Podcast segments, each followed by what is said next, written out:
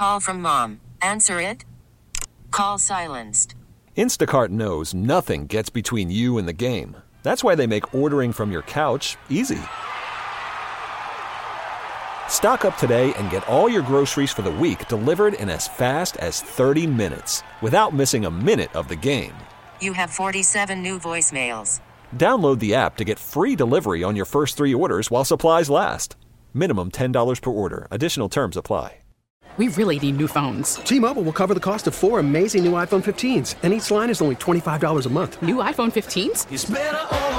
Only at T-Mobile get four iPhone 15s on us and four lines for 25 bucks per line per month with eligible trade-in when you switch. Minimum of four lines for $25 per line per month with auto pay discount using debit or bank account. $5 more per line without auto pay, plus taxes and fees. Phone fee at 24 monthly bill credits for well qualified customers. Contact us before canceling account to continue bill credits or credit stop and balance on required finance agreement due. $35 per line connection charge applies. Ctmobile.com. 97.1 FM Talk Podcast. Hey, this is as we come back in here for the five o'clock hour. My bumper music here, the Black Keys, Dead and Gone. I bring it up because there was a hell of a music festival that was announced for St. Louis today. This caught me off guard. I had no idea that this was in the works. Of course, we had LouFest that blew up and collapsed several years ago.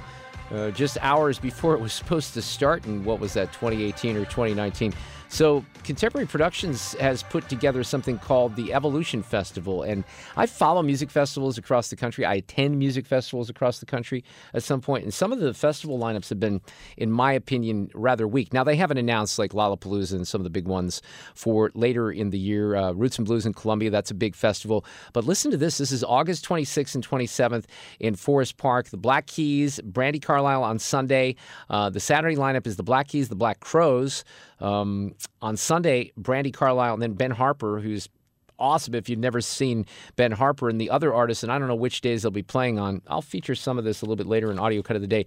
Brittany Howard, Ice Cube, Morgan Wade, great little country crossover alternative rock artists, modern English. Michigander, a great band, Nikki Lane, and a few that I've never heard of, but I'm sure they're pretty good. This is a great festival for St. Louis coming back to uh, Forest Park. So we'll have a little bit more. I think we're going to cover that tomorrow here on 97.1 FM Talk. Brian Clark's going to join us at 525. He's a senior fellow and director for the Center for Defense Concepts and Technology at the Hudson Institute. We're uh, shooting things down outside of even balloons. I don't think it's aliens, but we'll find out from Brian.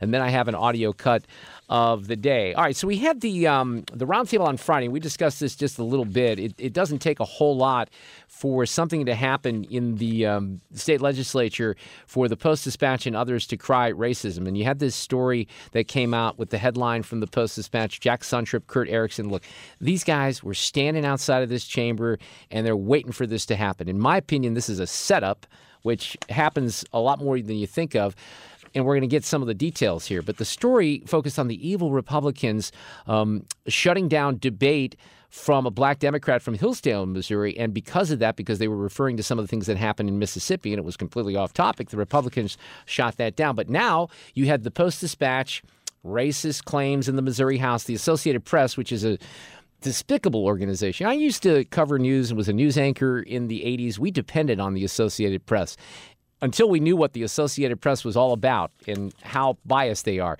So this is an AP story. Just to give you an example, what happens with the AP is somebody in a room somewhere. It used to be a guy named Scott Charton. I know Scott pretty well. He was the uh, AP bureau, bureau guy, but a reporter writes these stories and then they send it out to all the affiliates, and KMOX would be an affiliate, most radio stations, TV stations.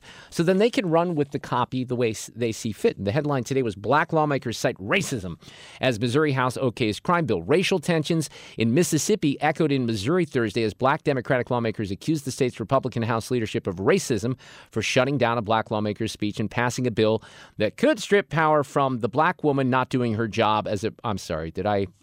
Let me correct. They didn't write that. They should have for the black woman elected as prosecutor in St. Louis. Kim Gardner, who doesn't do her job. Uh, David Casteel is with us, state rep from High Ridge, not too far from my neck of the woods out there. Um, we're going to talk a little bit about what happened last week. Hey, David, how are you? Thanks for coming on 97.1 FM Talk. I appreciate it. Yeah, absolutely. Thanks for having me. I'm doing great. So what what happened here? Because this is a situation where there's procedure in places like the Missouri House, right? And th- they yeah. were off. The Democrats were off topic here, they knew they would be shut down. This would come as no surprise because you guys know the rules, right? Correct. Yep. So what happened? Uh, so we, Yeah, so basically what happened was the, the bill was debated for three hours the day before, and everything had been kind of worked out. And in that day before, we actually all worked unanimously. We had full support up and down the aisle for a amendment called Blair's Law to be put into that bill, which just basically makes it unlawful to fire a firearm for any other reason than self-defense. Um, you might know Blair's Law already, so the the sentiment and the feeling was pretty good about uh, the bill passing the House at that time. It was only the until the next day. It wasn't until the next day when uh, this long read from the Missouri uh, Mississippi Today was read by another state representative for quite some time until one rep uh, called point of order. At which point the speaker reminded the rep speaking that he should stay on topic and then that rep speaking went on to continue to read from the article. At which point in time, a second rep uh, did call point of order, and um, then the uh, the debate was turned down and uh, we went to a vote. Yeah, and then so at that point, look, they, in other words, what, what, you just heard there, ladies and gentlemen, is they were warned twice, right? They were warned twice. They were out of order uh, on the um, reading of what happened in Mississippi. What happened down there is the Senate voted to create this board. This became, I saw this story out there a little bit. The Washington Post covered it. Others that would take control of the Jackson, Mississippi water system, which is currently overseen by an appointed federal administrator. So they they uh, voted on that, and then the the claim was that by black lawmakers down there that this amounted to a symbolic decapitation of black elected leadership because a bunch of white people were, you know, making the decisions. Now, that may or may not be the case. I don't know. That's Mississippi, right, David? Here in Missouri, Correct. that really didn't have anything to do with what they were talking about last week and what you guys were discussing, which is why it was shut down. That's right. And, you know, the bill in Mississippi has just been passed recently, just as ours has been. So there's really not a lot of data to support what its results will have anyway. I mean, if the local municipalities would uphold their end of the bargain, which is to prosecute criminals, then either state, Missouri or Mississippi, would not have the need to get in, involved. Right. Go go figure. Yeah. So now I'm I'm hearing this is what the AP story says is the the Reverend Darryl Gray, a St. Louis pastor and leading racial justice activist, said that he's encouraging people to rally on Wednesday to stand up against state control and white suppression. What would your reaction be to that? Oh man, it's not it's not the white representatives that are keeping on bringing up the racial racial argument. Right. Um, so you know, I, I didn't see anything racist or racially racially motivated in the uh, on the chamber floor that day, and I think that we're basically trying to protect children uh, from violence and drug abuse and uh, you know a, a, whole slur of problems. We rent some houses. I had some uh, tenants call me and say that they're moving out of a building we helped manage uh, because of the gunshots. You know, um, the gunshots yeah. could have been stopped if we would n- not just look at the guns themselves, but take a look at the people and the culture allowing this type of behavior to continue. Yeah, absolutely. And uh, look, that that's I'm, I'm glad that you brought that up because I think that um, the priorities are out of whack. And I tweeted this a little bit earlier today. I said, look, the, the people in Republic, they're more concerned here, the Democrats in St. Louis, than these claims of racism than about black people, kids in many cases, dropping dead every day here in St. Louis. The racism charge is BS. The debate was shut down. They were warned. They were warned again. They, in my opinion, David, you don't have to comment. I think they wanted this, and I also think that Jack Suntrup and um, the other dude from the Post Dispatch, Kurt Erickson, were absolutely complicit because their leadership told them exactly what was going to go on here, and they wanted to be shot down and shut down because they could then point toward racism. So that that's a talk show host's opinion, but that certainly is something that happens on a regular basis. Yeah, no, it is. And I mean, most of the people that are here are really just here to serve, to uh, improve the environment and the culture for as many people as they can improve it for. And uh, it's it really is a shame that politics gets in the way of good legislature because this bill doesn't just talk about the special prosecutor. It talks about service for former inmates, making sure to get them the documents that they need to become employed. Right. Uh, it talks about med- minimum prison terms, which will send a message to uh, the, the violent criminals that if they do get caught acting in a way that is not legal, then they will be facing a minimum prison term. It's got Blair's Law in it, which was passed unanimously by the House to get this amendment on the bill, and then uh, no Democrats ended up voting for it, which is interesting. Yeah. They thought it was an it was a Democrat amendment that we got added to the bill, but once the bill came to for a final vote, it was down party lines, which was disappointing because it's the this the larger communities that we're trying to protect and preserve and to inspire economic development to occur so that all are gainfully employed and that all have a living wage and that all are well housed. And, you know, it's really common sense, if you yeah. ask me. Well, keep up the good fight, David. I wanted to highlight this because I think there's shenanigans that are going on on the other side, and most of the legacy media is not going to tell you the truth. So, David Casteel, state rep from the High Ridge area, appreciate you coming on 97.1 FM Talk.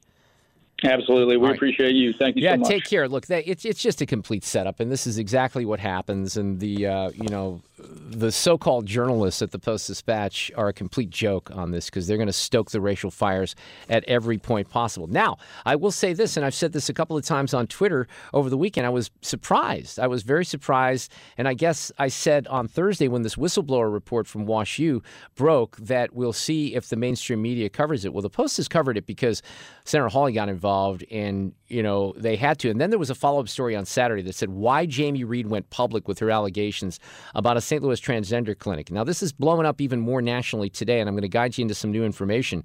But it has to be, this is my tweet from Saturday, it's got to be so painful to the lefty nuts at STL today. They had to cover the story. You know why? Because it's true, because this all happened, and the whistleblower has the receipts. Now, part of my discussed with the media and the Post Dispatch. Those of you who've been listening for what we've been talking about some of this stuff, and we've given specifics for two and a half years now. Oh, by the way, on Friday night I get home and I was talking about, you know, we talked about the mayor, um, Nick Desideri. I don't even know how to pronounce his name. He's the flack for the mayor. And I included him on something the other day on one of my tweets because he was saying that he didn't believe this report. Oh, isn't it coincidental? Isn't it coincidental? Let's see here. He said, You can't tell me, as the state legislature is considering a bill to strip kids of life saving, gender affirming care. Sorry, that's really funny, actually, when you think about it. That there's suddenly a whistleblower complaint about the region's largest provider. My comment for uh, the spokes he, they for the mayor, and I only call him that because that's what he calls himself. I have to go by the pronouns. The he, they, the he, they for the mayor thinks it's made up. So I said, uh, you know, that that's not what happened here. So he he tweets out. This is the guy that is the public information officer for our mayor in St. Louis. Ladies and gentlemen, I'm just a stupid talk show host, right? I've got, what do I have? Just a guy who flaps his lips, right? So he's got a more important job, doesn't he? In theory, he tweets out a picture of a uh, world famous clown motel office and he says, This is where you broadcast from. That's the professional guy the uh, spokes he they for the mayor, which is ridiculous. But I wonder if the spokes he they would read Jamie Reed's affidavit, which is out today, because the affidavit has even more information than the story from last week, and it is disgusting. And I would suggest that if you have children in the car right now, you tune this out because you're not going to want them to hear this. Uh, she goes through in the affidavit. This is something that Andrew Bailey, the Attorney General, has, and we'll have him hopefully on the show talking about this tomorrow. Some of it in an affidavit is just the basics. I've been, you know, working at Washington University for seven years. I was offered and accepted the job as the case manager for the center. Blah blah blah. I raised concerns. This is point eight. I raised concerns for years, but the doctors at the center told me to stop raising these concerns. Last fall, the center and university administration told me to get with the program or get out because the center was unwilling to make any changes in response to my concerns. I left the center in November 22, accepted employment elsewhere within Washington University. The center tells the public and parents that it provides multidisciplinary care. The center says that you can come to the clinic and get transition hormones if that is needed, but you can also get psychological and psychiatric care. That is not true, Jamie Reed says. The center says it has four practice areas um, adolescent medicine, psychiatry, psychology, and but the center placed such strict limits on psychiatry and psychology that I was almost never allowed to schedule patients for those practices. Those practices were advertised as available. Most of the time, they were not available. Even when psychology was available, it was only to write a letter of support for the medical transition treatments and never for ongoing therapy. And psychiatry was allowed, but only on an extremely limited basis. Now, the reason that's important is, and she gets into this, I'm going to skip ahead a little bit in the affidavit. Number 13 in the affidavit, if you want to follow at home, this is great nighttime reading, especially for your lefty friends who are in denial that child abuse like this happens on a regular basis, and thank God it's being exposed. Medical transition practice for children and adolescents is based on a study from the Netherlands. That study, the Dutch study, excluded participants who presented underlying mental health issues. But nearly all children she said in the affidavit, who came to the center in St. Louis presented with very serious mental health problems. Despite claiming to be a place where children could receive multidisciplinary care, the center would not treat these mental health issues. Instead, children were automatically given puberty blockers or cross sex hormones, even though the Dutch study excluded persons experiencing mental health issues. One patient, and this is some of this is new. I, I didn't see this in what she wrote last week. One patient came to the center identifying identifying as communist attack helicopter human female, maybe non binary. Oh my God. Right? The child was in very poor mental health, you think? And early on reported they had no idea their gender identity. Rather than treat the child for their serious mental health problems, I don't think that could be in debate when someone comes in and says, I'm a communist attack helicopter human female, maybe non binary, right? That's messed up, right? Rather than treat that, the center put that kid on cross sex hormones and ignored the obvious mental health problems. The child subsequently reported that their mental health was actually worsening since they started the cross sex hormones. Most children who come into the center were assigned female at birth. Nearly all of them have serious comorbidities. She did cover this in some of the uh, report from last week autism, ADHD, depression, anxiety, PTSD, trauma histories, OCD, serious eating disorders. Rather than treat these conditions, the doctors prescribe puberty blockers or cross sex hormones. Now, as I read this, by the way, uh, these are people at WashU that should be in prison. Okay, these physicians should be in prison for this level of child abuse. Now they won't be in the end. Well, maybe they will be because we have Andrew Bailey and, others on the case. Uh, here's one. Pa- patient was, and this is something I think she had written about. In case you didn't hear about this, was pretty particularly disturbing. Uh, patient was in a residential sex offender treatment facility. Patient had previously sexually abused animals and had stated when they were released that they would do so again. This was the kid that liked dogs, and he was having sex with dogs. Right? There were questions about consistency of gender history. The center did not treat the underlying condition, instead put the patient on hormones.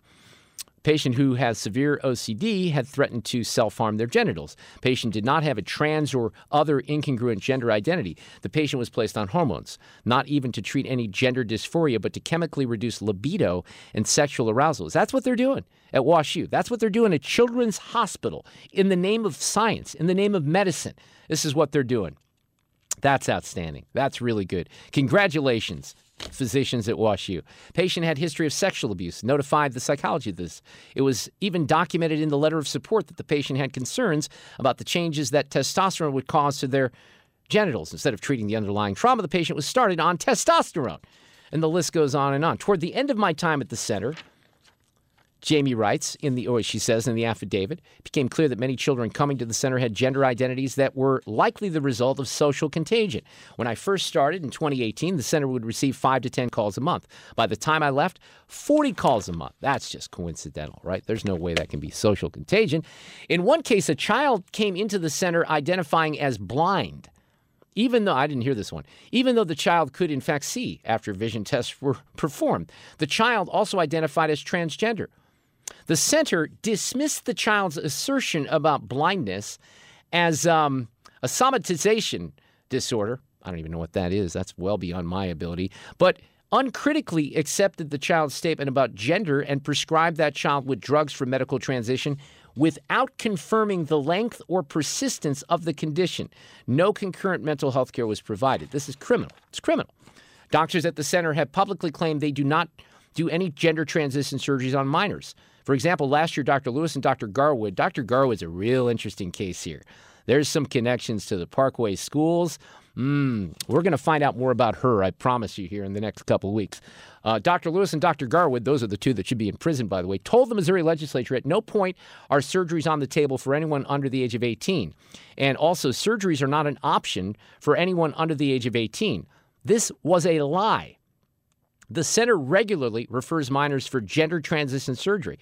The center routinely gives out the names and contact information of surgeons to those under the age of 18. At least one gender transition surgery was performed by Dr. Alison Snyder Warwick, another person who should be in prison at St. Louis Children's Hospital in the last few years.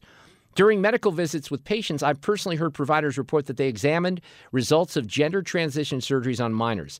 This includes the examining of scar tissue and healing of sutures and of breast surgeries. At one point, Dr. Chris Lewis and Dr. Sarah Garwood reported that the endocrine division leadership didn't want us referring minors for surgery yet. The center continued referring minors for surgery. We claimed that the referrals were only for educational purposes, for when children turned 18. But these referrals were, in fact, referrals, and patients referred did obtain transition surgeries as minors. The center does not assess children obtain consent before placing them on puberty blockers and hormones, she says. The center has four criteria before that must be met before a child is placed on puberty blockers or cross sex hormones. Although these criteria are supposed to enable the doctors to make case by case decisions, in practice, everybody who meets these minimum criteria are prescribed cross sex hormones or puberty blockers. Now, I, I mean, some of this is is cuckoo for cocoa puffs, right? Like this one. Children come into the clinic using pronouns of inanimate objects like mushroom, rock, or helicopter. Children come into the clinic saying they want hormones because they do not want to be gay. Children come in changing their identities on a day to day basis.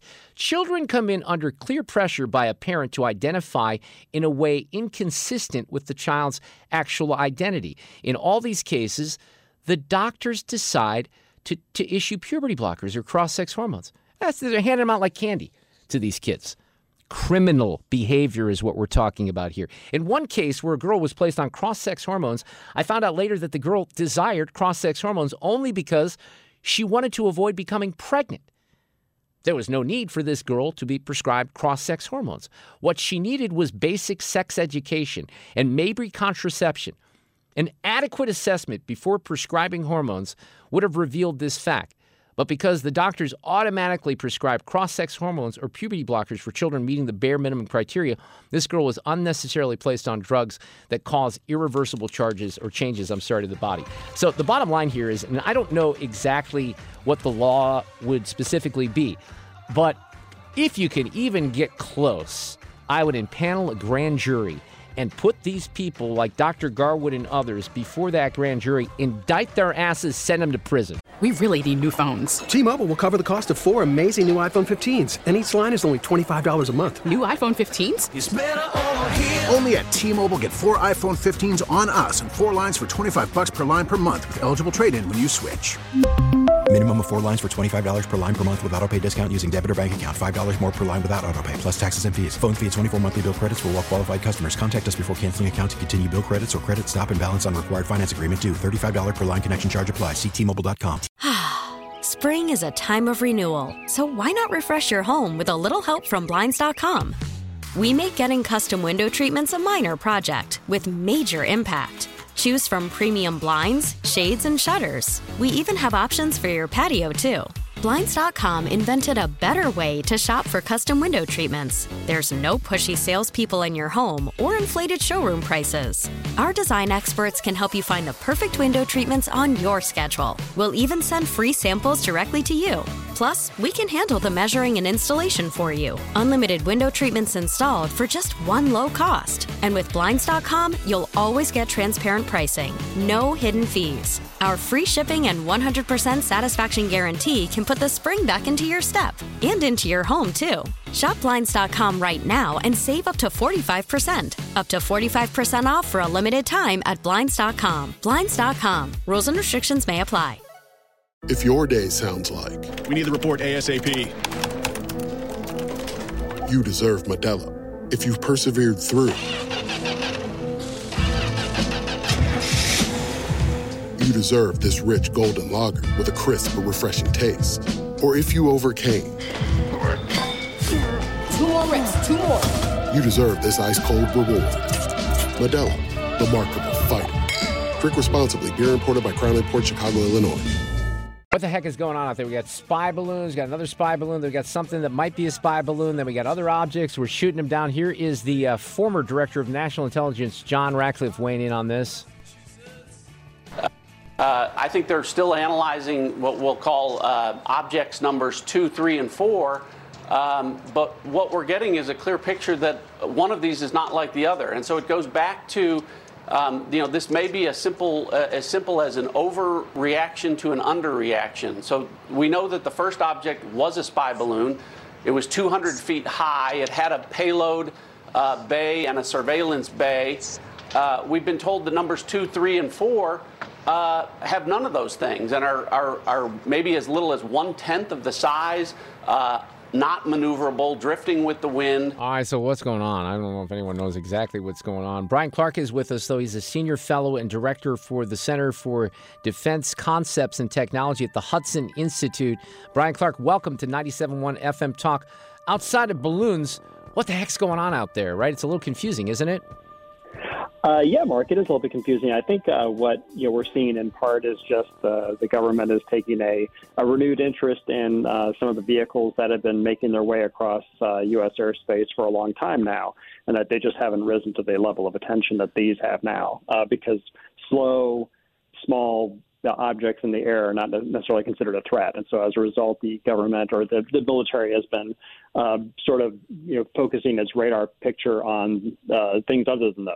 Yeah, because uh, kind of put this into perspective for us, if you would, Brian. We, we know that there's satellites out there. I mean, we have spy satellites. Everyone's got satellites. But but for this to kind of waft across the country a week from Friday, we go Friday the way that it did, it, it crossed right over my listening area here in St. Louis. It was, if nothing uh, else, just bizarre. And then it raises all kinds of questions. And then you do hear other people weighing in, so oh, this has happened before. And even that same Friday night, there was one that was drifting across, I think, Latin America. So let me start with this. Right.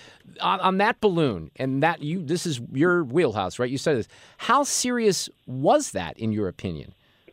Oh, it's a pretty serious, uh, you know, I guess threat. You know, because one of the what these balloons will do is they're able to persistently monitor an area that otherwise uh, satellites may not be able to watch continuously. Right, mm-hmm. a satellite passes overhead and then it moves on. Uh, so you might have like a 10 minute window where you can see a particular location on the Earth before the satellite has to, you know, continue its orbit. Um, whereas a balloon could just hover there. Uh, and if you're doing some military operation, you have to you, you can't just stop and wait for the the satellite to pass. The balloon's going to be there for hours or days. So you're forced to either do it while somebody's watching or you stop your operation altogether, which is something that happened during this balloon's passage. Uh, the balloons can also get a lot closer um, for the same reason that we use U-2s to go and take pictures of enemy uh, missile silos and stuff. These balloons allow you to get closer and maybe get those close-up pictures that give you a different perspective on the targets that you might have to later on uh, worry about uh, engaging. So the uh, Saturday after that all happened, I, I, remember, and I played this last Monday, a week ago. The the talking points from those people who did not want us to shoot down the balloon were certainly in order. Well, it could have fallen on a church or a school. You can't do this. I mean, I have a whole montage of all these people. Well, then of course we did shoot it down. It was over the ocean. Should we have shot it down before it even got to Alaska? Oh yeah, probably. I mean, that's certainly what you've seen now recently is that we've been shooting these down while they're in remote areas before they really enter U.S. or Canadian airspace for very, you know, for very long. Um, so we've been doing that now, and then what happened in part is that uh, because we haven't really been considering these to be a threat, we haven't really been gearing our radars to look for these kinds of targets or, or to highlight them as threats.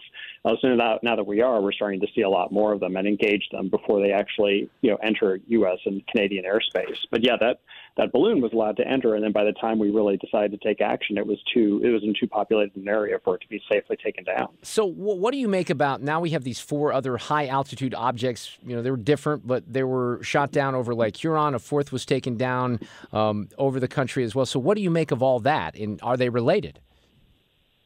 Uh, they they are um, they're related in that we are now we've geared our sensors to start looking for these things, um, whereas for years we've been sort of writing them off and not considering them to be threats. Um, but they're so related in that sense, but they are you know unmanned aircraft, um, just like the balloon, um, that are probably similarly designed for doing surveillance missions over somebody else's country. And since people haven't been looking for them, people, I'm sure that adversaries, you know, like China and Russia and others, have, have figured out that you know we're not paying attention to these, and they decided to use this as a as a cheap way to get surveillance information. Okay, but hey, you you you really you said this several times, and I'm just I think the listeners are reacting the same way. How were we not looking for? The, were they deemed that little of a threat that we just decided we didn't need to pay any attention? Was that NORAD that did that? Uh, yeah, oh yeah. So the part of what's going on here is that we've we've uh, post Cold War. I mean, during the Cold War, we we had an open skies agreement with uh, the Soviet Union, so we allowed overflights of aircraft uh, to do surveillance missions over the U.S. as part of building trust with the Soviet Union. And then after this, after the Cold War, we that agreement was discontinued. Um, but we didn't really consider these surveillance flights necessarily to be a threat, and we focused on things like bombers and fighters and you know those kinds of and missiles that might be coming over uh, into our territory. So we focused a lot more on missile and, and aircraft defense than we did on you know unmanned aircraft or balloon defense. What, what do you say to this? This is a Chinese official. The illegal intrusion of airspace of other countries by U.S. balloons is also commonplace. Just since last year, the U.S.'s high altitude balloons illegally entered Chinese airspace more than 10 times without the approval of the relevant Chinese authorities. True or not? Is that something that happened, you think? Um, it could have happened. I mean, Yeah. so the U.S. has invested in these balloons. There's a company up in um, South Dakota, um, Raven uh, Aerostar, that builds these balloons um, that Google has bought and used for the Loon um, broadband internet program. Um, and that the U.S. government has also bought for various surveillance programs. So these balloons have been used for by the United States for a, a long time as for its own surveillance missions. Um, I don't know that necessarily they've been flying over uh, China, but it, it wouldn't surprise me if they were. Bryan Clark is with a senior fellow for uh, and a director for the Center for Defense Concepts and Technology at the Hudson Institute. So, what would your advice be? We have, you know, United States senators, congressmen that are concerned here. Obviously, Jon Tester from Montana worried about some of the things that happened with the balloon. What's your advice to lawmakers right now and trying to get some of the answers that that certainly people have more than ever right now in the aftermath of all this, Bryan? Yeah, so I think one one question is um, sort of you know okay well how now if we go back retrospectively and, and look at our radar pictures from the past, how long has this been happening, right? Because we have historic, historical data, we can go back and figure out if this is a common if this has been a common practice. Yeah, and we just right. weren't paying attention. Uh, another question is you know what's going to be happening um, what's happening in other domains like so for example do we have a similar challenge with regard to undersea threats do we have unmanned undersea vehicles uh, drones that are you know entering U.S. waters and exploring U.S. coastline or U.S. ports that could be a threat to shipping or to uh, port operations Okay, let me stop you right there. Do we what what what is the best method? I think it's shocking that we had you know we, we had Navy submarines off the coast of the U.S. in World War II, which I think a lot of people still don't know. But do we have the ability? Is there a good ability to to keep an eye on that kind of stuff underwater or not?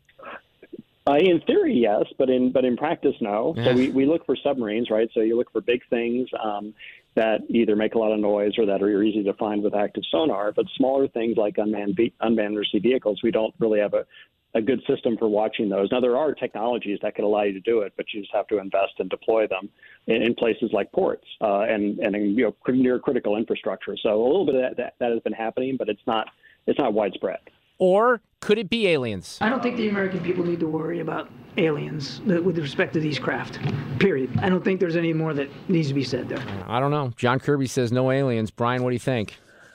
I concur. I mean, these are these vehicles are are clearly slow moving. Uh, you know, and as we said, you know, not propelled necessarily vehicles that are um, probably things that have been floating over U.S. airspace for a while and that we just hadn't been paying attention to. And I assume that once we've uh, gotten a couple of them and taken them apart, we'll figure out that they're you know coming from other countries or they're just private privately owned vehicles that um, didn't get approval to operate in that airspace.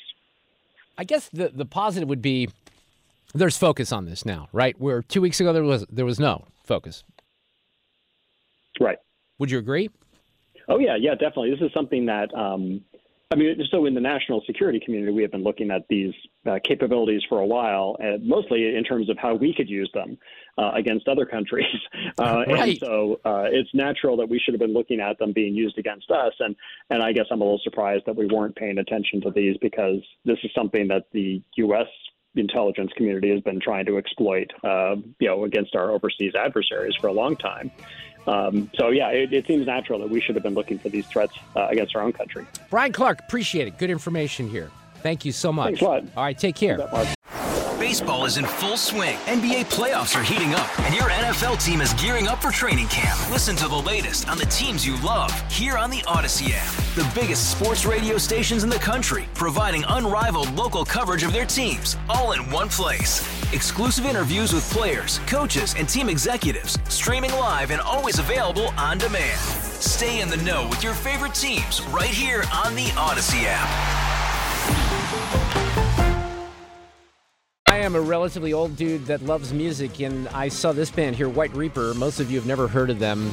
Great guitar rock, power pop band. I would say like Green Day meets um, Weezer, if you will, with a little bit of uh, cheap, well, maybe a lot of cheap trick influence. And White Reaper just killed it at Delmar Hall on Saturday night.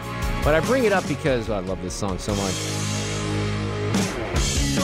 They closed with that the other night. Bring it up because there was a hell of a music festival that was announced for St. Louis today. We had, um, and those of us who like alternative music, or hopefully those of you who like any kind of music, like LouFest for several years, and then it was. Um, brought down because there were financial improprieties and all kinds that was a mess and was really just canceled within hours of the whole thing starting. What was it four or five years ago? But this is the folks at contemporary productions august 26th and 27th at forest park which is where um, Fest was. And let's see here. We got a couple of look the headliners would be the black keys and Brandi Carlile Brandi Carlile is doing like a stadium tour right now with a bunch of artists as well. So she's one of the headliners. On the night that she plays, it's Ben Harper and the Innocent Criminals. Great song, Steal My Kisses from Ben Harper. Ben was married to Laura Dern for many, many years. I don't know if he is anymore. Cause I always have to steal my kisses from you. Brittany um, Howard. I play this as a bump. History repeats.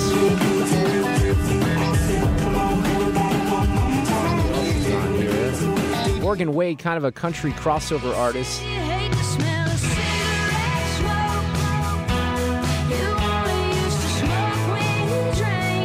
she's really good as well. And then a couple other acts here. Um, I don't know if I mentioned the Black Crowes, Ice Cube, Cautious Clay, Modern English. Michigander is a great band as well. The Sugar Hill Gang.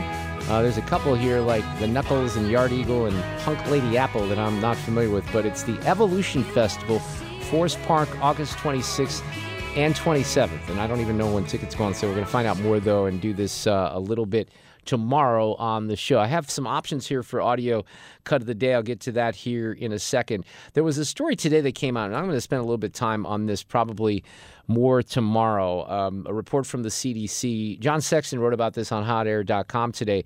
Then we've covered this on this show, this mental health crisis amongst teenagers and girls in particular. And you can say, and I think this is true, the pandemic exacerbated a lot of this, but there's research, and John Sexton wrote about a new book that Jonathan Haidt wrote, which talks about this. And Jonathan Haidt believes there's a clear, and I don't know how you couldn't believe this, but he actually puts the numbers together and draws conclusions from research that there's evidence of a change around 2010 to 2012 with the advent of teens having smartphones. And there's been an increase in reports of depression, much worse among girls, a jump in attempted suicides. So the CDC published new research today which backs up hate's contention.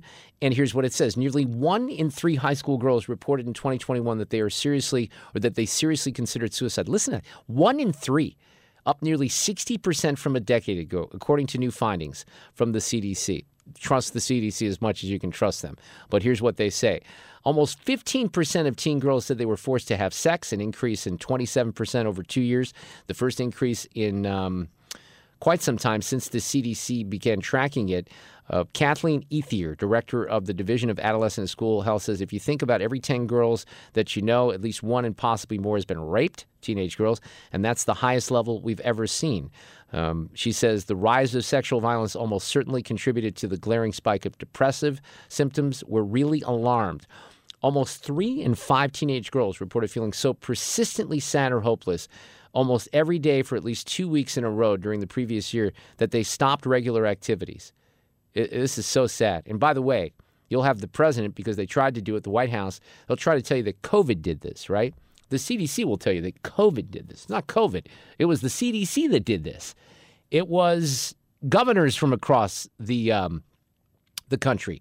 It was leaders like Sam Page and Tishaura Jones and Lyda Krewson. I guess we can put most of this on Lyda Krewson. One of the funniest things that I remember, and some of you remember this, let's not forget that in June of 2020, you know, right when we were starting to emerge a little bit from the cocoon, oh, it was Memorial Day weekend, and people dared to go outside at the Lake of the Ozarks, and they partied outside. What was that place called? And oh my God, you would have thought that a bunch of people just assassinated a group of puppies, drowned them in the river because Lyda Krewson and her ilk and all the wear a mask crowd were like, oh, you can't, if you were in the damn Lake of the Ozarks outside, and you didn't have a mask on, we don't want you anywhere near here, St. Louis. Go away. And there's people dying in the streets, right? People are getting shot. Doesn't matter. You wear a damn mask, or we don't want you around here. It's just utterly ridiculous. So that was our government that did that. And it was, and this is crazy. I'll get into this tomorrow. The New York Times has another story that's kind of related, talking about TikTok ticks. There are odd physical behaviors where teens pick these up during the pandemic from watching other teens on TikTok. And it's pretty nuts. We'll get into that a little bit tomorrow. We got to do this right now, though. Stand by. Playback ready. Now, the audio cut of the day. Cut of the day is sponsored by the Good Feet store. It's all about comfort, energy, performance, and pain relief. Most of you, I'm going to play something here that I think might have been the best Super Bowl commercial of the day, and nobody's seen it from around here because it was something that ran locally in um, in Oregon and also on Instagram. In Bend, Oregon, I had no idea there is still one last remaining blockbuster. So they put an ad together for this, and a lot of it's visual. I'm going to walk you through it here just a little bit. It's the end of the world, and streaming is gone, right? When the world ends and the internet streams no more.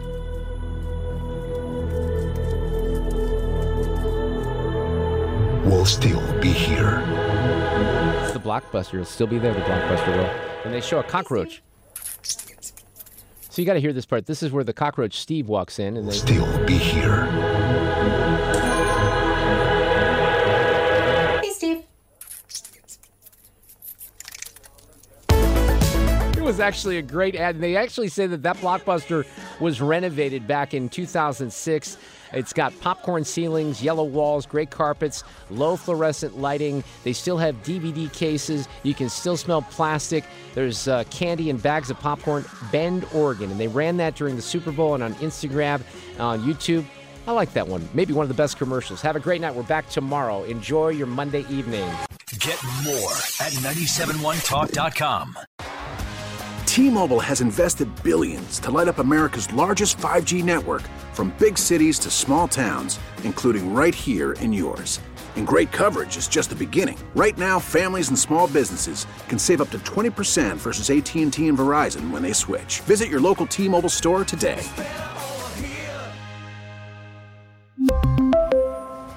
Plan savings with three lines of T Mobile Essentials versus comparable available plans. Plan features and taxes and fees may vary.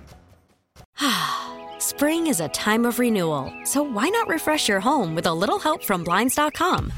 We make getting custom window treatments a minor project with major impact. Choose from premium blinds, shades, and shutters. We even have options for your patio, too. Blinds.com invented a better way to shop for custom window treatments. There's no pushy salespeople in your home or inflated showroom prices. Our design experts can help you find the perfect window treatments on your schedule. We'll even send free samples directly to you. Plus, we can handle the measuring and installation for you. Unlimited window treatments installed for just one low cost. And with Blinds.com, you'll always get transparent pricing, no hidden fees. Our free shipping and 100% satisfaction guarantee can put the spring back into your step and into your home, too. Shop Blinds.com right now and save up to 45%. Up to 45% off for a limited time at Blinds.com. Blinds.com. Rules and restrictions may apply. Oh, oh, oh. Protect your vehicle's engine with a full synthetic oil change and save with Mobil One at O'Reilly Auto Parts. Purchase five quarts of Mobil One full synthetic motor oil and receive a $10 O'Reilly gift card after rebate. See store for details. With your Mobil One purchase, you'll also receive two times points during O'Rewards Bonus Points Month at O'Reilly Auto Parts. Oh, oh, oh, O'Reilly Auto Parts.